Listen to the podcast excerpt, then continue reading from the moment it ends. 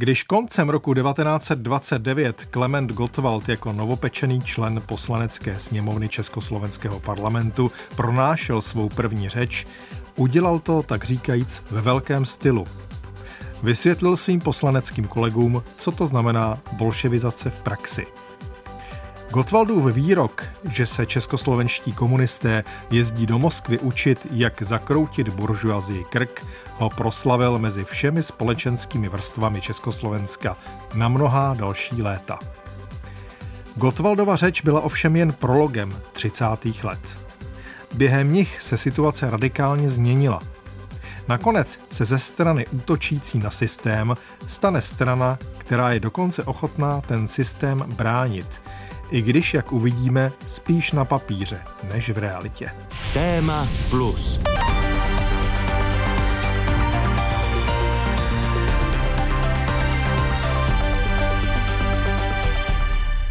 Další pokračování seriálu o dějinách KSČ pro vás připravil a k poslechu zve Jan Sedmidubský. Dnešní část by se dala nazvat třeba zákony kivadla. Politika KSČ ve 30. letech 20. století se opravdu kývala tam a zpět, protože ten, kdo byl včera podporován nebo aspoň tolerován, mohl být o pár týdnů později v těžké nemilosti. Netýkalo se to jenom politických oponentů KSČ, ale i samotných členů strany. A druhý podstatný rys. Chápat dějiny v zrcadle komunistické politiky není jednoduché. To zrcadlo je totiž velmi často silně vypouklé. Proč? Protože v komunistické perspektivě všechno muselo být do krajnosti vyhnané, přemrštěné a teatrální, plné lásky k jedné ideologii a nenávisti k ideologiím jiným a často především k samotné demokracii.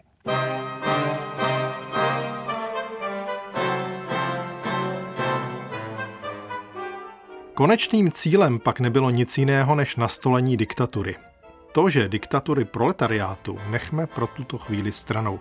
Podstatné je to slovo diktatura. Stačí zalistovat v dokumentech a prohlášeních, které radikální levice vydávala bezprostředně po konci první světové války, na počátku existence parlamentní demokracie v Československu. Ukázka pochází z pořadu z počátku 70. let, tedy z doby nejhlubší normalizace. Parlamentarismus a demokracie politická či měšťácká může být pouze jedním z prostředků, nikoli cílem dělnického hnutí. Povinností dělnických zástupců v parlamentě musí ovšem být, aby naléhavé zájmy a potřeby proletariátu vůči buržoazii hájili co nejdůrazněji a je všemi prostředky parlamentními prosazovali. Úplné osvobození proletariátu cestou měšťácké demokracie a parlamentarismu považujeme s Marxem za nemožné. Diktatura proletariátu je jedinou myslitelnou formou dobytí a ovládnutí politické moci ve státě v době přechodné a stává se neodvratnou, když veškeré cesty a prostředky kapitalistické společnosti selhaly.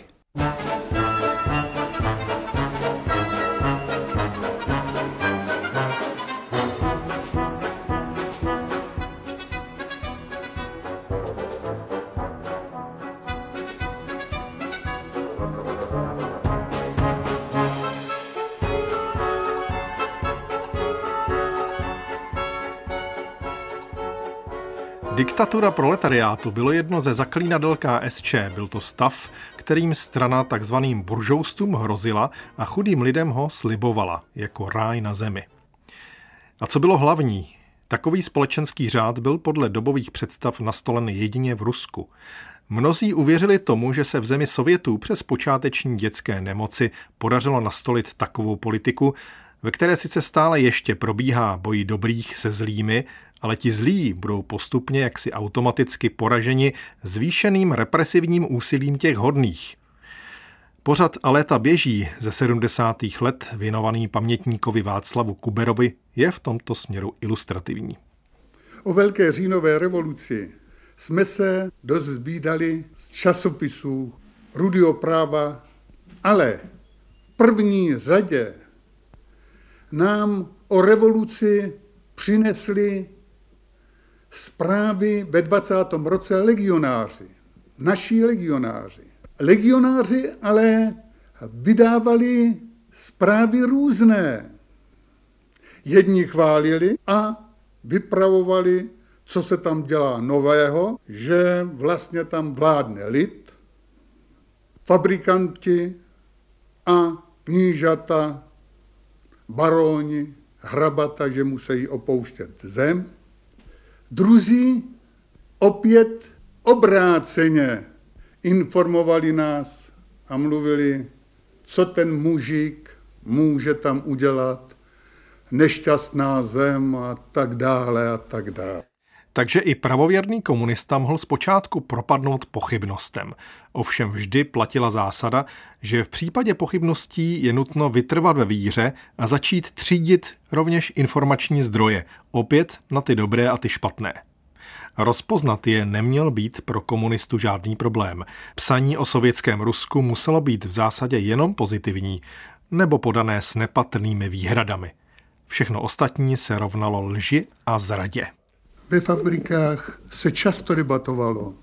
Přímo k tomu vyprovokovávali články měšťáckých novin, nesmysly, na první pohled zřejmě, a propagandisté, právě zakládající členi komunistické strany Československa a levice sociálních demokratů uměli toto podchytit a nám mladým otvírat oči. Tyto soudruzi nám vlastně ukazovali že jedině a jedině od Sovětského svazu můžeme dostat takovou posilu, aby jsme i takové zřízení jednou měli tady, tak jako mají oni u nich.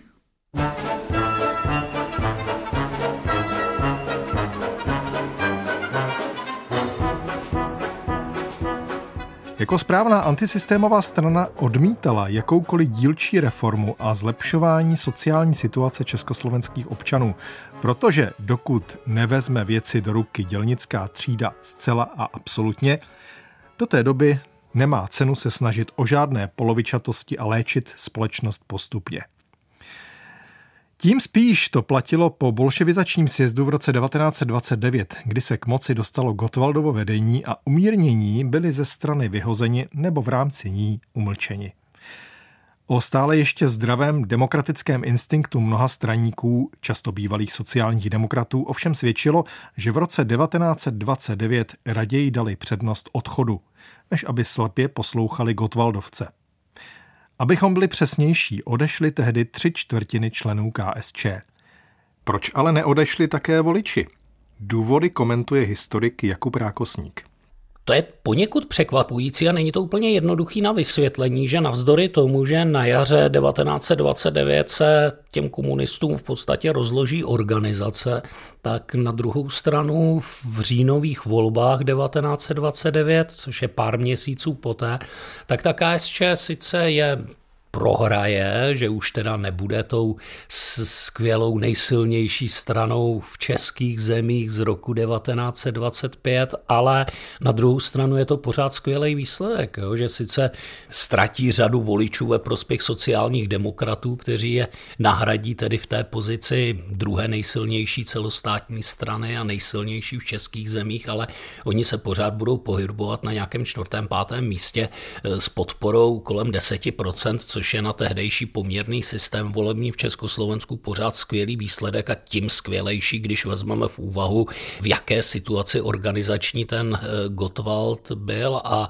asi takové nejrozumější zdůvodnění tohoto úspěchu je to, že ta KSČ představuje stranu periferního nacionálního a sociálního protestu. Jo? A její organizační problémy na tohleto nemají vliv, že ona si ten radikalismus, který je přitažlivý citlivý pro část voličů uchová, proto oni bez problémů můžou volit dál. Každou jinou stranu by vnitrostranické boje z přelomu 20. a 30. let museli zničit, ne tak komunisty. I když svým způsobem měla počátkem 30. let KSČ přece jenom na mále, slovo má historik Bohumil Melichar. Ono je vlastně ten problém toho, kde vlastně ta strana brala tu podporu stále sporný. Ono se vlastně ukazuje, že Pokud člověk čte ty archivy té samotné strany, které jsou často nekompletní, ta strana se často připravila k ilegalitě, spousta těch dokumentů na té krajské úrovni, já jsem procházel poměrně dost archivy pražské KSČ, jsou tam obrovské díry, které patrně vznikly tak, že buď teda byly zabaveny ty archiválie nebo dokumenty stranické policií, nebo byly zničeny, nebo byly někde se ztratily u těch jednotlivých členů.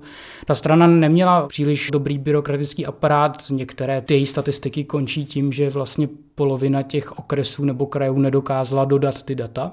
Ale když tohle člověk čte, tak vlastně čte ty rozhovory uvnitř té strany a tam se vlastně řeší příkazy z Moskvy, co se týče těch konkrétních kroků, nějaké, dá se říct, až ideologicko, ale hodně do osobních rovin jdoucí spory o to, co vlastně znamená sociálfašismus, jaký máme mít postoj k určité skupině obyvatel typu úředníci. Ale v reálu nakonec ta strana dokáže, i na začátku těch 30. let, kdyby teda měla být největší krizi, tak dokáže oslovit 700 tisíc voličů. A tahle podpora podle mýho názoru vlastně vychází z toho, že ta strana měla určitá silná témata, která v té společnosti rezonovala. Naprosto nejsilnějším tématem byla sociální otázka.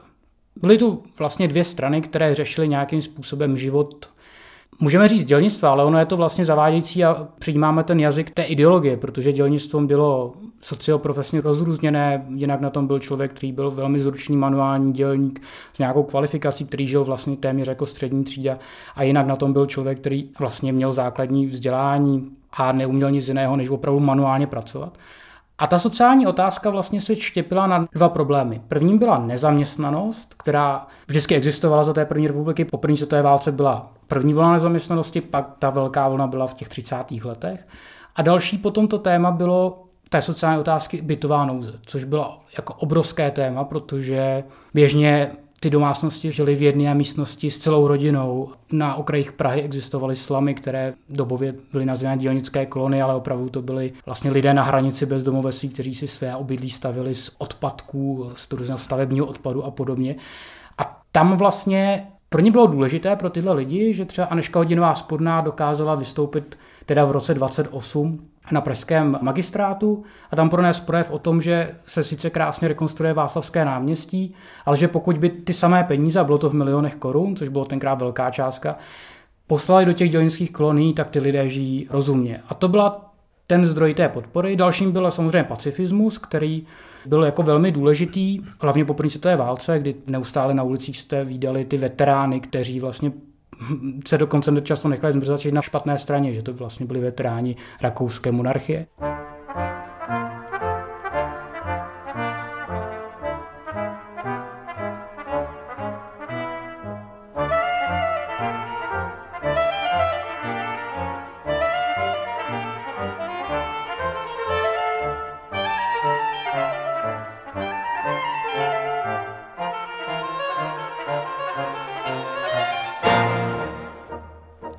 Přelomu 20.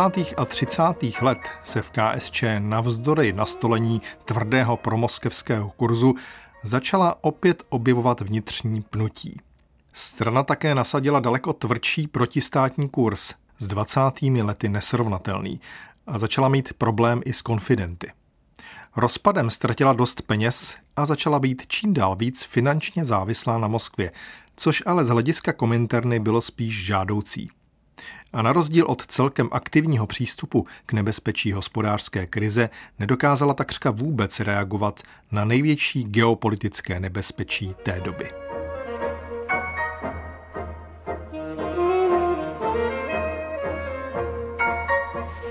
Meine Herren, seit dem 30. Januar hat sich in Deutschland eine Umwälzung vollzogen, die in unserer Geschichte einst mit Recht als die nationale Revolution bezeichnet werden wird. Na jaře 1933 se na tiskových konferencích dokázal Hitler ještě jakž tak škrotit, i když zárodky jeho řvaní tam samozřejmě už byly. Ale kdo by si myslel, že komunisté, tak jak to později nesčetněkrát opakovali, se od začátku obávali Hitlera a rozpínavosti nacistů v Německu, byl by na omilu. Nebo přesněji řečeno, Kominterna jako zastřešující organizace komunistických stran v Evropě sice do jisté míry považovala za znepokojující dívat se na to, jak nacisté pochodují k moci, ale dělat s tím, aspoň zpočátku, nehodlala nic. S argumentem, kterého se jen tak nevzdá. Co je nám do imperialistických šarvátek? Držela se svého hesla třída proti třídě, což v očích lajků mohlo znamenat všichni proti všem – a přesně to byl obraz umírající demokracie v Německu před příchodem Hitlera. Ve skutečnosti to heslo ale znamenalo něco trochu jiného, pokračuje historik Jakub Rákosník. Na první pohled to může znít velmi nesrozumitelně a vyvolávat ten dojem, že teda je to všichni proti všem. Nicméně v té komunistické doktríně to má odlišný význam. Třída proti třídě, tím se vyjadřuje posun komunistické taktiky doleva v druhé polovině 20.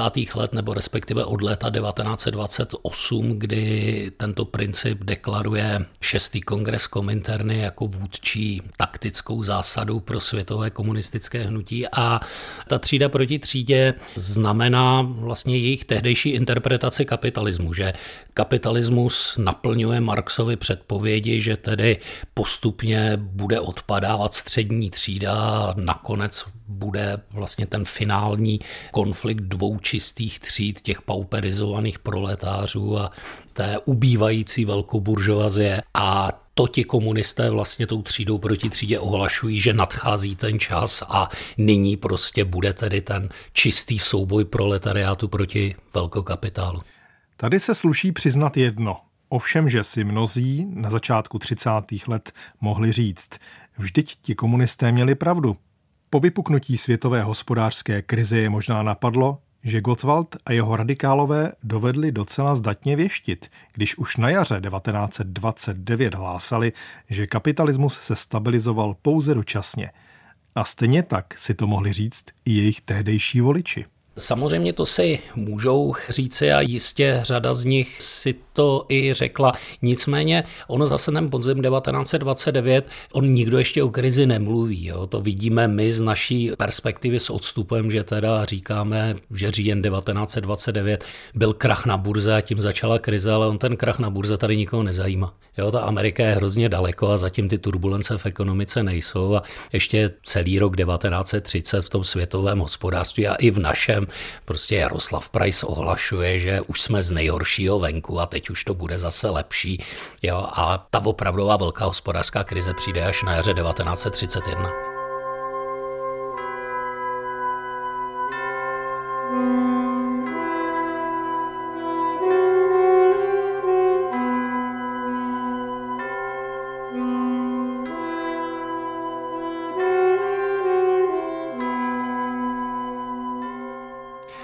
Takže jsme sice dostali nějaký kratší oddechový čas, ale poté, co uplynul, stálo to za to.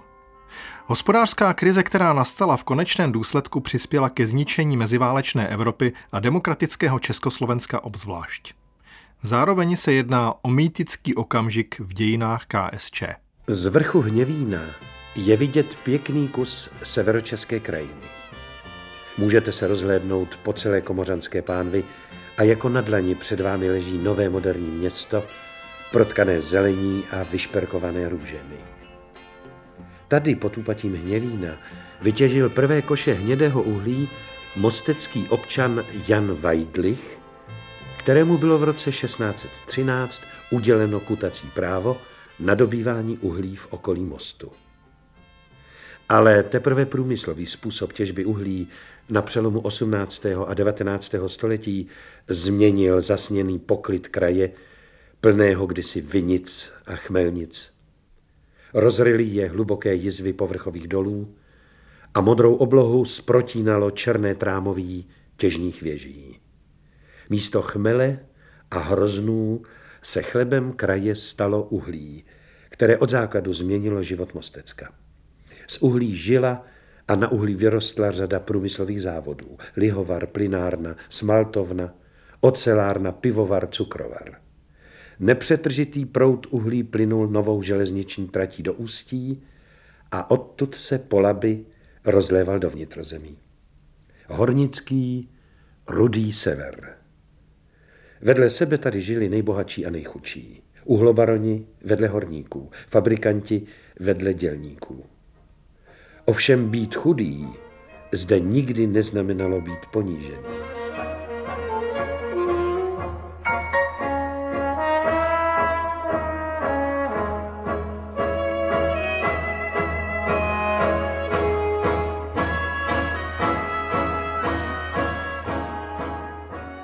Mostecká stávka je poměrně jako zajímavý fenomén, který se vlastně stal jako uzlovým bodem kolektivní paměti socialistické diktatury potom v roce 48. Taková jako hvězdný moment Antonína Zápotockého, Gotwalda, byl tam dokonce Fučík, který jako z toho psal ty reportáže a ve všech těch příbězích o těchto velkých lidech toho komunistického hnutí, kteří po sebou stávali prezidenty nebo tím zásadní mučedníky, tam ta mostecká stávka hrála tu zásadní, nebo jednu z těch zásadních momentů, kdy se jako dokazalo, že oni byli vedoucími těch dělnických kolektivů. Nicméně v reálu se ukazuje, že ta radikalita, kterou ta taktika třída proti třídě vlastně vyžadovala, tak v rámci té mostecké stávky nedocházela naplnění, protože ta stávka už byla tak velká, ono to vlastně vzniklo na jaře roku 32, kdy nejdřív byla nějaká v březnu nehoda na jednom z dolů, pak na dole Nelson se mělo propouštět a najednou vykrystalizovalo to, že vlastně všichni ty horníci v tom revíru začali mít nějakou sociální nejistotu a začali jako se bouřit proti tomu, aby je někdo vyhodil z práce. Do toho se začali sjíždět vlastně hlavní příslušníci antisystémových stran, ale hlavně komunisté. Nicméně byl to taky německý region a třeba DNSAP, němečtí nacisté, v tom hráli určitou roli. A komunisté tady jako vlastně prvně v tom obrovském jako stávkovém projektu, kdy stál celý revír, dokonce nakladně podporovali menšími stávkami v Ostravě. Ta solidarita byla jako širší než jenom tam a vlastně původní plán byl dosáhnout generální stávky horníků podobně jako byla v Anglii v roce 26. A to by mělo vést k nějakému oslabení státu, po případě k revoluci. To je úplně ideální scénář pro komunisty.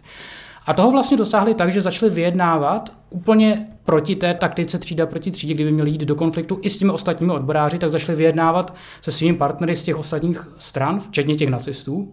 A vlastně dokázali to, že ty dělníci se teda sjednotili a tu stávku, řekněme, vyhráli. Komunisté tvrdili potom, že to bylo totální vítězství, ale vlastně se zpomalilo to propouštění, což eh, byl pro samotný ty členy toho protestního kolektivu určitý úspěch. Takže žádné hraní si jen na vlastním písku. Je potřeba spolupracovat s ostatními, protože konec konců ne každý horník musí být hned automaticky sympatizant KSČ. Revoluční myšlenka, co říkáte? Samozřejmě byla otázka, co na toto paktování s dosavadními ideologickými soupeři nebo dokonce nepřáteli řekne Kominterna. Překvapivě souhlasila a dokonce v tom nespatřovala zásadní porušení pravidel, prostě proto, že se konečně dostavil stávkový úspěch. Jak ale upozorňuje Jakub Rákosník, k dílčímu vítězství mostecké stávky přispěla i změna veřejného mínění. Republika byla už stabilizovanější, strach z revolučního převratu už nebyl tolik ve vzduchu jako na počátku 20.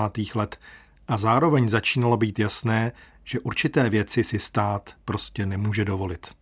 Nepochybně to efekt mělo velký a asi i takový, jaký si představovali, protože za let, kterou z těchto akcí nejvíce za tu mosteckou stávku z roku 1932 získají i pochvalu od Kominterny, jak to dobře vedli takže jejich intence to velmi často splnilo. Podle mého názoru daleko zajímavější však tyhle ty kauzy jsou z hlediska výpovědi o tehdejší prvorepublikové společnosti.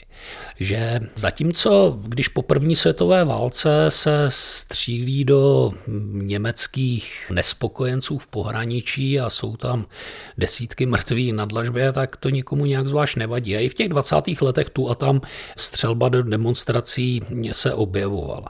A nepůsobí to nějaký divoký odpor veřejného mínění.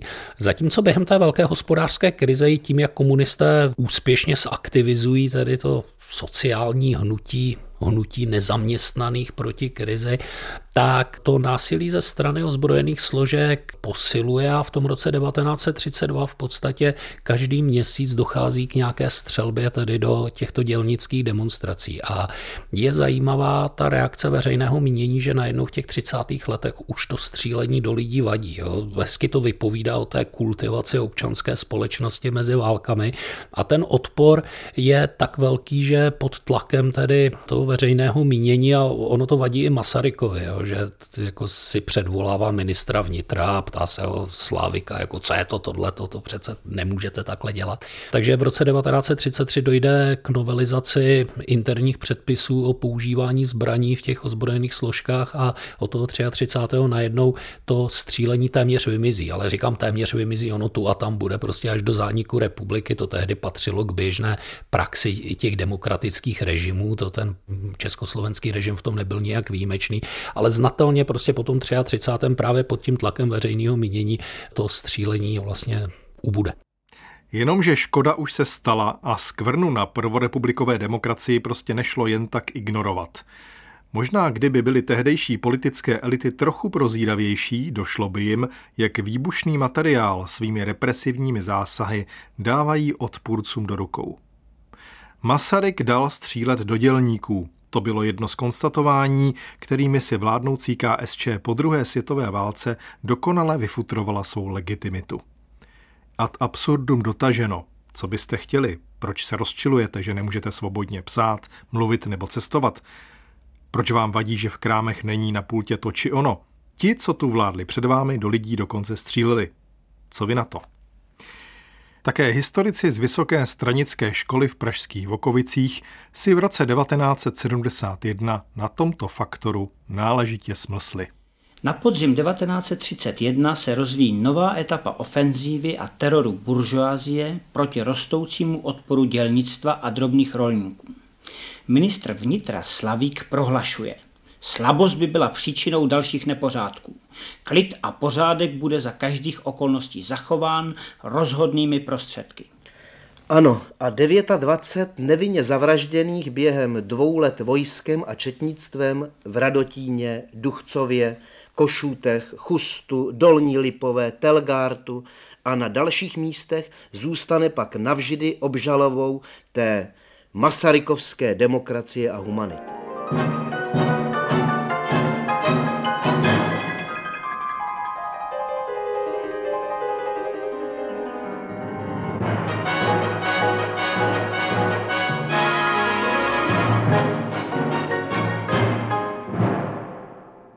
vyhrocenost té situace v těch severních Čechách, ale kdekoliv jinde byla jako velmi, velmi vysoká. Ono vlastně rok předtím, v únoru 31, a pod Duchcovským viaduktem četnictvo střílelo do dělníků, vlastně kvůli tomu, že to četnictvo se setkávalo s nějakou formou těchto demonstrací od těch let 1918, 1919, řekněme, nestále a vlastně často ten kolektiv těch četníků nevěděl, co má dělat, neměli žádnou taktiku, jak postupovat proti davu. A často to bylo potom zdůvodňováno v běžném jako tom hlášení, že to byl vlastně povolili nervy těm četníkům, kteří se cítili ohroženi tím davem a prostě začali střílet a neměli jiný prostředek, jak proti těm dělníkům postupovat, aby ten dav zpomalil nebo ho nějak usměrnili tam, kam má jít. Samozřejmě pro ty komunisty to potom bylo jak dobově velmi výhodné, protože v tisku se začaly objevovat články, že vlastně stát střílí do dělníků, že si neváží těch nezaměstnaných, že s nimi absolutně nesolidarizuje, že místo těch podpor jim nabízí olovo a tak dál. No a po roce 48 mohl Masaryk vlastně dostat nálepku tatíčka, který střílí do dělníků, takže jako celý ten jeho kult, který se vybudoval za první republiky, mohl být tímhle s tím jednoduše odstraněn. Celý ten kult skončil pod Duchcovským výroktem. Řekněme, a v Radotíně a na další místě, kde se střílel. Ale ono to byla pravda. Demokracie prostě nemá co střílet do svých občanů. Samozřejmě, jako ten problém tam je, on vlastně Masaryk jako postava dlouhodobě nevěděl moc to s komunistickým hnutím, protože v roce 1920, když byla slovanská stávka a stávky nakladně a vlastně to vypadalo, že se komunisti pokusí o nějakou formu puče, podobně jako všude jinde, v Mnichově, v Bavorsku nebo v Maďarsku, ta komunistická sovětská republika rád jako existovala půl roku, rok předtím, než se udělá tyhle události. A vlastně Masaryk věděl, že musí ty vyníky jako nějakým způsobem ta justice odsoudí, že takhle se politika v té republice dělat nemá, ale na druhou stranu ty tresty byly velmi mírné oproti tomu, co se dělo v Německu. Všichni si odseděli vlastně poměrně krátké tresty. Tolik historik Bohumil Melichar. Vůči Mostecku máme dodnes své dluhy, to je asi nesporné. Kdysi zničená a dodnes po všech stránkách handicapovaná oblast se ovšem stala po druhé světové válce jakousi kultovní lokalitou socialistického Československa. A pamětnický pořad a léta běží se této tématice pochopitelně nevyhnul. Tentokrát dostal slovo pamětník Karel Bubeník.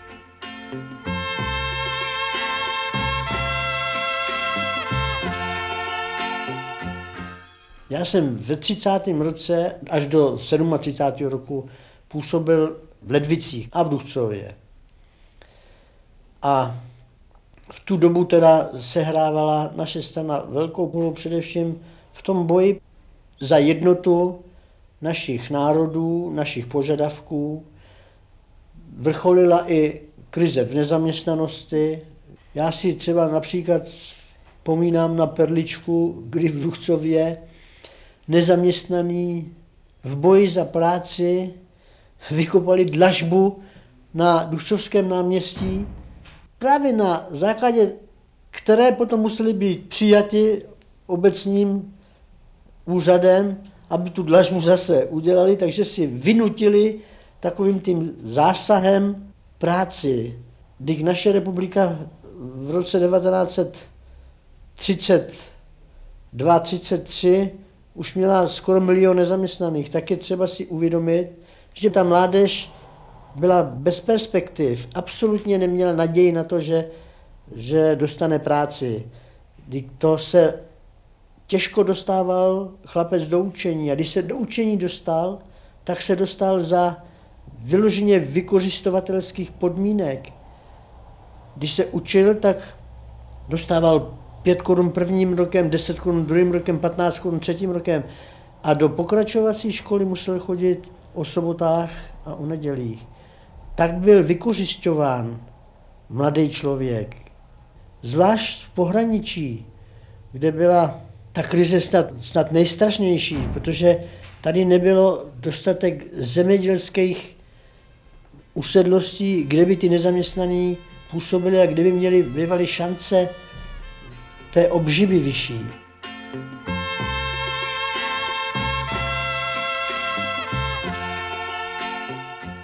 případě mostecké stávky, která si od KSČ vyžádala výstup z dosavadní komfortní zóny, kdy byla zvyklá spílat všem politickým stranám okolo, si dokonce i Kominterna našla způsob, jak z věci vybruslit.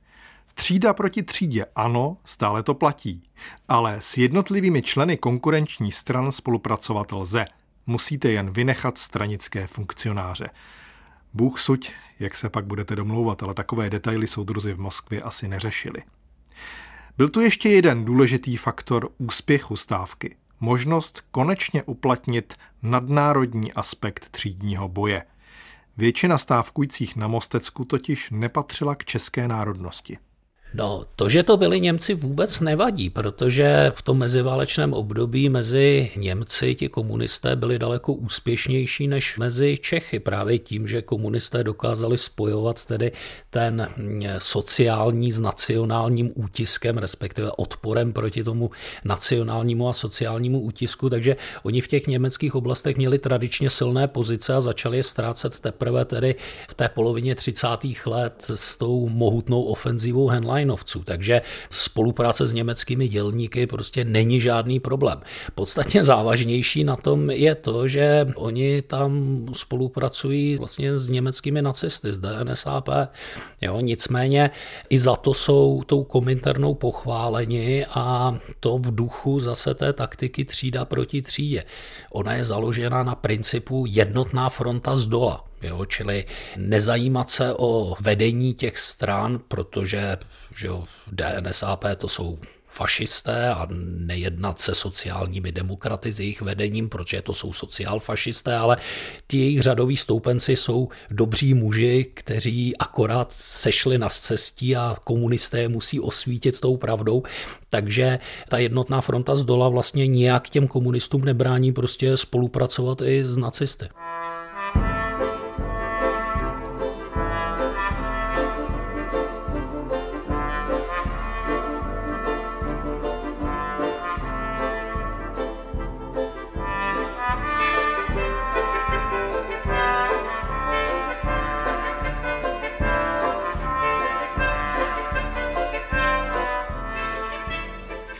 Musíme se vrátit k otázce, jak a kdy vlastně nejen českoslovenští komunisté, ale především jejich moskevská centrála zjistili, že nacisté v Německu nebudou takový břídilové, abychom ji nechali vyřádit a pak se pohodlně chopili moci po nich, až jim to nepůjde. Důležitá je v tomto směru schůzka Kominterny ze srpna 1932 v Moskvě. Za československou stranu se jí zúčastnila trojice ve složení Klement Gottwald, Jan Šverma a Josef Gutmann. Nutno dodat, že tehdy ještě tito tři byli jednotní v pochybnostech o postupu německých soudruhů. Důležitou postavou na německé straně byl především dlouholetý funkcionář a budoucí hlava východoněmeckých komunistů Walter Ulbricht. Tak samozřejmě, když mluvíte o tom triu, tak eh, ono to má určitou osobní dimenzi, že to byli přátelé a měli k sobě velmi úzké osobní vazby.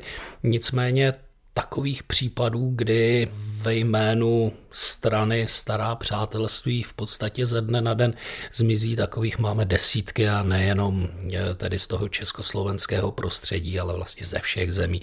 Přičemž zase mm, ono je to mm, pochopitelné, jo? prostě jsou to profesionální revolucionáři, to je eh, jako jejich životní úkol a tomu musí všechno podřídit. Komunisté měli organizační princip demokratického centralismu, který bohužel tedy v praxi vedl k tomu, že ty komunistické strany se staly takovými autoritářskými institucemi a nikdy se toho dědictví nedokázali zbavit ani v dalších desetiletích, což třeba Zdeněk Mlinář považoval za největší tragédii komunismu. Jo, že tahle ta polovojenská organizace autoritářská, že byla skvělá, když se dělala revoluce jo, a když se budoval socialismus, ale potom v té vyspělé socialistické společnosti už to podle jeho názoru nemělo místo. No a ten demokratický centralismus vedle jiných hesel měl taky eh, svoboda diskuze, jednota akce. Jo, což znamená to, že se může svobodně diskutovat, pokud se to netahá na veřejnost, ale pak, když teda ta strana zaujme nějaký stanovisko, tak pak už tedy jak vojáci musí držet rozkaz a kdo se tomu protiví, tak je zrádce. Jo, čili když se vrátím do toho roku 1932, tak oni v rámci toho jednání na 12. exekutivě Kominterny, tak oni prožívají tu diskuzi, že tam tedy s těmi předáky prostě říkají, no hele, my si myslíme, že ta taktická linie má teda určitý chyby a nicméně v okamžiku, kdy ta EKY se postaví proti nim a řekne, pánové, takhle teda ne, no tak oni jsou disciplinovaní komunisté a podřídí se. A ten Gutman nakonec se nepodřídí, že na něj už to bude moc, přestože do té doby je to jeden z nejdogmatičtějších představitelů toho Gotwaldova vedení. Josef Gutmann byl skutečně jedním z pozoruhodných mužů v historii KSČ. Zpočátku bojovný dogmatik, přesto později člověk, který se nad politikou strany začal zamýšlet. Proč právě on? To asi nikdo nedokáže zodpovědět a nezodpověděl to ani Zdeněk Hradilák, který zpracoval velmi podrobně v 60. letech tu jeho aféru.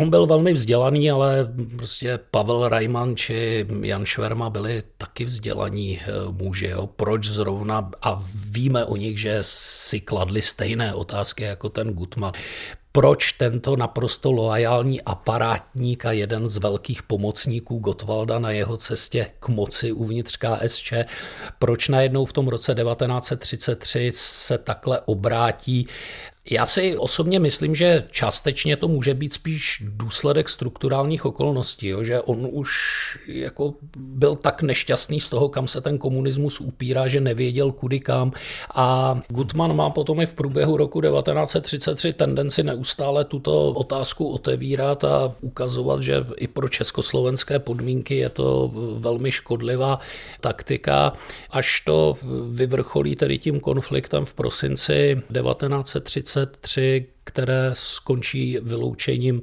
Gutmana ze strany. Jo, čili diskutovat se může doma a to, jako když se vezmete paměti Marie Švermové třeba, tak tam je z nich vidět a myslím si, že neměla důvod si v tomhle vymýšlet, že oni doma mluví velmi otevřeně, když popíjejí s přáteli komunisty, tak debatují zcela otevřeně tedy o tom, že ta komentar na to nedělá dobře a že by se to mělo dělat jinak. Pepe Gutman to byl náš kamarád a ona to komentuje zhruba tak, že to, co říkal Pepek Gutman, to jsme si říkali všichni, to my jsme věděli. Jo, ale on se dopustil toho, že porušil základní pravidlo komunisty, že s tím šel ven. Jo? Dokud si diskutujeme mezi sebou, tak je to ještě jakž takž v pořádku, ale když řekne strana, že máme držet linii, my musíme držet linii. A ten Pepek tím, že s tím šel ven, tak vlastně začal ten komunismus poškozovat, čili tihleti jeho přátelé vlastně se okamžitě od něj odvrátí, přestože to byli velmi blízcí přátelé. On udělá jednu chytrou věc, že na to konto pak nejde se jak si nechat poučit do Moskvy. Ano, protože on evidentně je velmi dobře obeznámen s tím, jak tedy ten raný stalinismus fungoval, byť je to ještě v době tedy před těmi největšími spektakulárními eh, procesy a on si je vědom, že tím, co se stalo v tom prosinci 1933, takže vlastně spálil mosty a nemůže to pro něj dopadnout dobře, takže nemá jediný důvod tedy do té Moskvy jet. Nešlo pochopitelně o silvestrovský žert, když Gutmana na Silvestra 1933 vylučovali. Spíš šlo o to stihnout direktivy z Moskvy ještě letos, aby nebyl průšvih. Tedy abychom to schrnuli, co a jak se ve straně uvaří, o tom nemusí nebo spíš nesmí veřejnost nic vědět. To je zásada, která může být při politických jednáních konec konců užitečná. Patří to tak nějak k řemeslu. Jenomže zrovna v případě komunistů nebylo snadné utajit, že strana se často musí chovat jako plachetnice v protivětru. Lavírovat sem a tam, neustále měnit kurz a k tomu schazovat z paluby všechny, kterým se z tohoto stylu plavby dělá poněkud nevolno. A na přídi pak stojí chlap s tlampačem, někdo jako Václav Kopecký, který neustále pořvává do prostoru, že kdo neuznává politiku strany, jeho vlastní chyba, protože je naiva nebo darebák. A jak už bylo řečeno, stranická direktiva pro hrozbu nacismu byla zatím jasná. My komunisté v tom nejdřív necháme buržoazii a její málo funkční demokracii vymáchat, pak chvilku budou vládnout nacisté a pak je definitivně svrhne dělnická třída a k moci se dostaneme my, komunisté. Historik Jakub Rákosník uvádí pěkný příklad myšlení německých soudruhů z doby těsně před nástupem Adolfa Hitlera.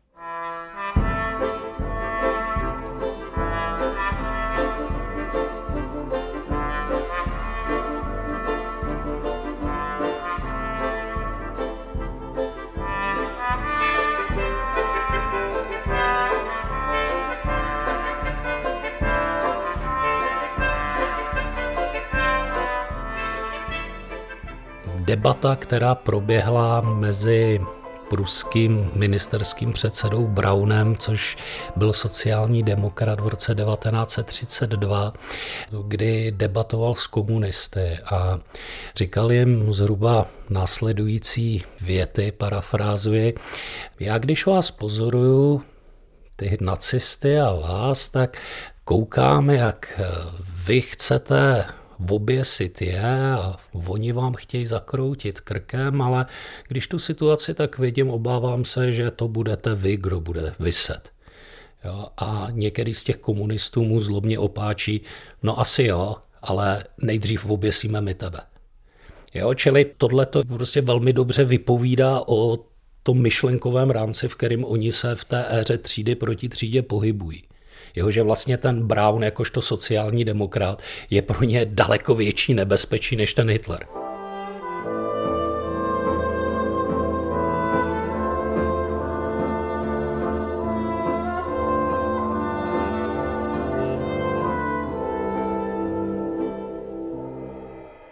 Tolik historka z konce Výmarské republiky v Německu. Dodejme, že pruský ministerský předseda Otto Braun v lednu 1933 po uchopení moci Hitlerem prozíravě emigroval do Švýcarska. Slibuji na svou čest a svědomí, že budu dbát blaha republiky i lidu a šetřiti ústavních a jiných zákonů. 18. prosince 1935 Edvard Beneš skládá přísahu a stává se druhou hlavou státu po abdikujícím T.G. Masarykovi. A jeden z největších paradoxů, svůj hlas mu odevzdají i poslanci a senátoři za KSČ. No, zlí jazykové říkají a e, bohužel je nutné jim v tomhle dát zapravdu, že vlastně celý ten obrat vyplývá z potřeb Stalinovy zahraniční politiky. Jo, že Sovětský svaz otočí svoji zahraničně politickou doktrínu v polovině 30. let a tomu se podřídí veškerá taktika e, mezinárodního komunistického hnutí. Takže to je ta spouštěcí příčina a to, co jste jmenoval, to jsou vlastně už jenom jevové stránky, že tedy ti komunisté začnou i s těmi vůdci sociální demokracie korektně vyjednávat a jsou ochotni podpořit eh, Beneše, což je jako určitý paradox, že i když proti tomu Benešovi existovala obrovská opozice, jo, zvláště na té pravici a zprvu to vypadalo, že se těm pravicovým agrárníkům podaří zorganizovat ten prosincový blok, který skutečně vznikl, ale že bude daleko silnější, tak je to takový určitý paradox, že jakkoliv ta Benešova volba tedy byla od začátku velmi ohrožena, takže nakonec Beneš vlastně získal většinu daleko větší, než co byl schopen získat Masaryk v roce 1927 nebo 1920. K oteplení vztahů mezi československými komunisty a Československou republikou nepochybně také přispělo podepsání Československo-sovětské obrané smlouvy z května 1935. V polovině 30. let se tedy Kominterna konečně vzpamatuje a nastolí takzvanou politiku lidové fronty. Stručně řečeno, všichni společně proti evropskému fašismu a nacismu. Ale zase by to nebyli komunisté, pokud by jedním dechem nedodávali. Ne, že my jsme se změnili, naopak.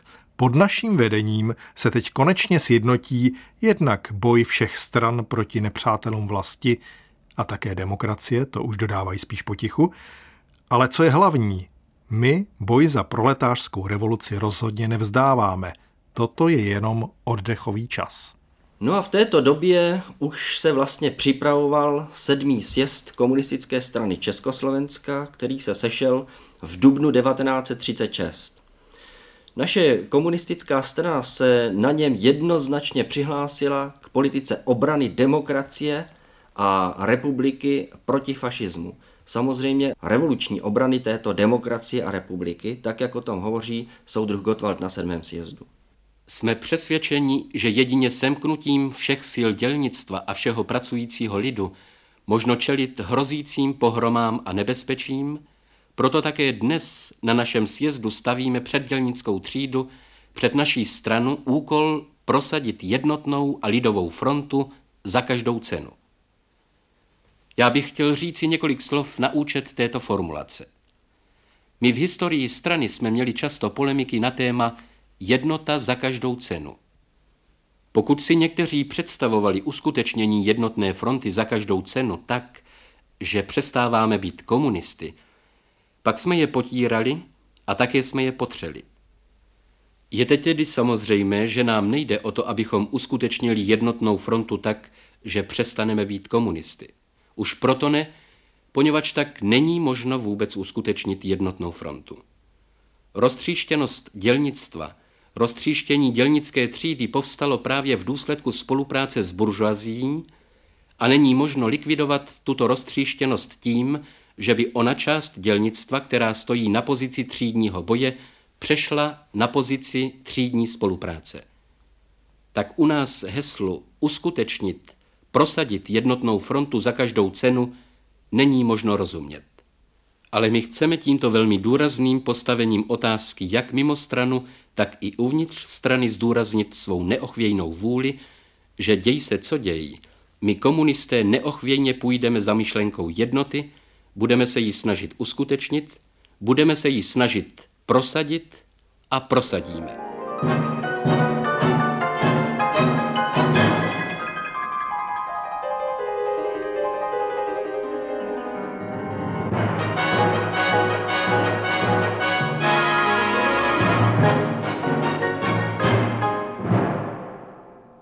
Nepochybnou vzpruhou pro stranu byla také amnestie pro čtyři komunistické buřiče stíhané pro velezradu, včetně Gotwalda a Kopeckého, kterou čtyři dny před prezidentskou volbou podepsal ještě odstupující TGM.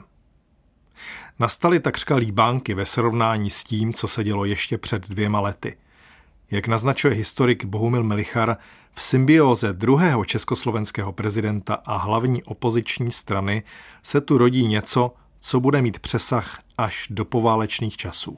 Dá se říct, a je to už silná interpretace, a dá se říct, že tam se jako rodí něco, co bude důležité v Národní frontě po válce. Podpora Beneše vlastně už vychází z toho, a to je to období, kdy tedy stranu vedl Šverma s, se Slánským, Kotwald s Kopeckým byli v exilu v Moskvě a byli v exilu v Moskvě kvůli tomu, že vedli tu štvavou kampaň proti Masarykovi, vydali letáček ne Masaryk, ale Lenin, ten symbol celé té aféry. Ta strana si dlouho nesla prostě různé rozsudky nad svými členy, takže část jich byla v ilegalitě, různě se pohybovali na hraně jako zákonnosti. A Gottwald se vlastně rozhodl emigrovat, protože ten tlak už byl velký a připravil tu stranu na přechod do ilegality. A zároveň Slánský se Švermou si patrně uvědomovali to, že ta politika té lidové fronty bude tou cestou a podpořili Beneše, ale to nebylo to hlavní. Oni podpořili hlavně rozpočet toho státu, který počítal s vyššími výdaji na zbrojení. A to bylo něco, co KSČ kritizovala soustavně, protože tvrdila, že vlastně Československo bude součástí aliance, která zautočí na Sovětský svaz. Takže cokoliv souviselo s armádou bylo pro komunisty jako tabu a to se nepodporovalo ani v parlamentu a navíc se to kritizovalo. Tentokrát se to podpořilo jako základ té lidové fronty a základ spolupráce s Benešem, která nakonec ve válce a i po válce fungovala dál, protože Beneš nezakázal v rámci košického vládního programu tak jako ostatní některé jiné politické strany, tak komunisty. Naopak komunisté byli ty, co tu válku vyhráli a Slánský to potom i říkal, že vlastně to je ta heroická strana, která dovedla ten národ k vítězství a jediná se vůbec neušpinila nějakou kolaborací. A tak doba nové taktiky Lidové fronty pustila dosud protistátně vyhraněnou KSČ téměř do politického mainstreamu první republiky. V době těžkého ohrožení nacismem už téměř nikdo straně nepřipomínal politické nehoráznosti, kterých se do té doby dopouštěla. A kivadlo se dál houpalo sem a tam, sem a tam a nikdo nevěděl, jak rychle a jak často. Logická otázka. Nastalo po prezidentské volbě roku 1935 období trvalého příměří mezi KSČ a státem? Navzdory tedy tomuto zblížení, které nastává v průběhu té druhé poloviny roku 1935, tak jde spíše o zblížení eh, dočasné. Ono dobře o tom vypovídá ten vývoj potom v KSČ během první poloviny roku 1936, že ti architekti této spolupráce Jan Šverma Rudolf Slánský jsou potom pokáráni, že v té koncepci lidové fronty zašli příliš daleko a že té buržoazi šli otevřeně na ruku a že to tedy ne. Nicméně skončí to tedy jenom pokáráním a žádné vylučování ze strany nenastane, nebo respektive odnese to Stanislav Budín jakožto šéf rudého práva Budín ve svých pamětech na to vzpomíná takovou hořkou vzpomínkou, že když tedy připravovali tyhle ty akce společně se Švermou a se Slánským, takže byli ve velmi úzkém kontaktu s Kominternou a že i Bohumír Šmeral, jakožto pracovník Kominterny, přijel do Prahy a dával jim instrukce a debatovali o tom. A podle těch Budínových pamětí pre jednou v závěru tady toho jednání Šmeral mu říká, no Stando, ale ty to máš hrozně blbý, jo, že oni kluci to budou dělat, ale ty to budeš psát. A třetí část seriálu o dějinách KSČ, který uvádíme v pořadu Téma Plus, je u konce. Na pořadu spolupracovali historici Jakub Rákosník a Bohumil Melichar, dramaturgii měl David Hartl, technicky spolupracovala Jitka Procházková a Petr Janečka. Za všechny spolupracovníky se ze studia loučí a za pozornost vám děkuje Jan Sermidubský.